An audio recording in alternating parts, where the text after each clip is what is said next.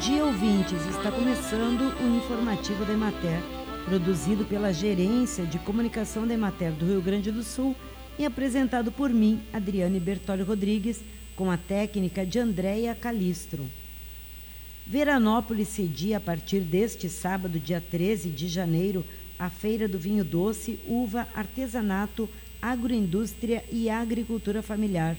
O evento acontece todos os sábados até o dia 17 de fevereiro, das 7 às 11h30 da manhã, na Praça 15 de Novembro.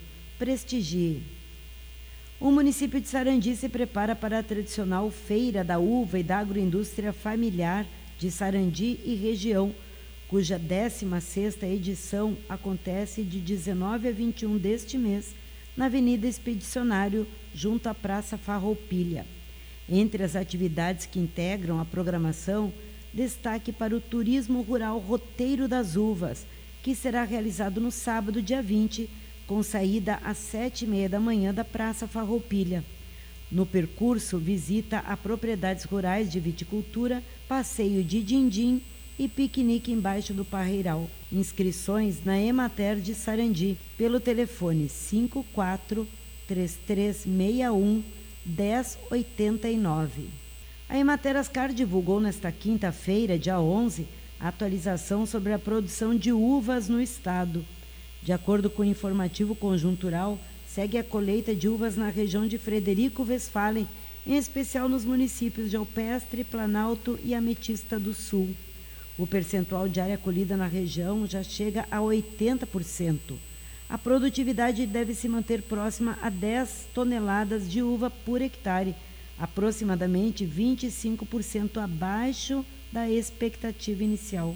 Já na região de Soledade, inicia-se a colheita das variedades precoces de uva de mesa, principalmente Niágara Rosada e a Concorde Clone 30.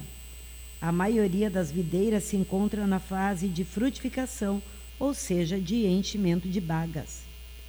Na tradicional região produtora de uvas do Rio Grande do Sul, em Caxias do Sul, iniciou a colheita das variedades de ciclo super precoces destinadas à vinificação como a Chardonnay e Pinot Noir. As frutas apresentam bom padrão agronômico enológico. Há alguma incidência de podridões, porém em pequena escala.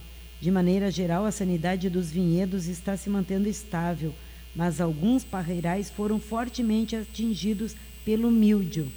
São efetuados tratamentos fitossanitários estão sendo colhidas variedades Niágara branca e rosada para o consumo in natura. O preço pago para o produtor varia de R$ 4 a 5 reais o quilo da uva.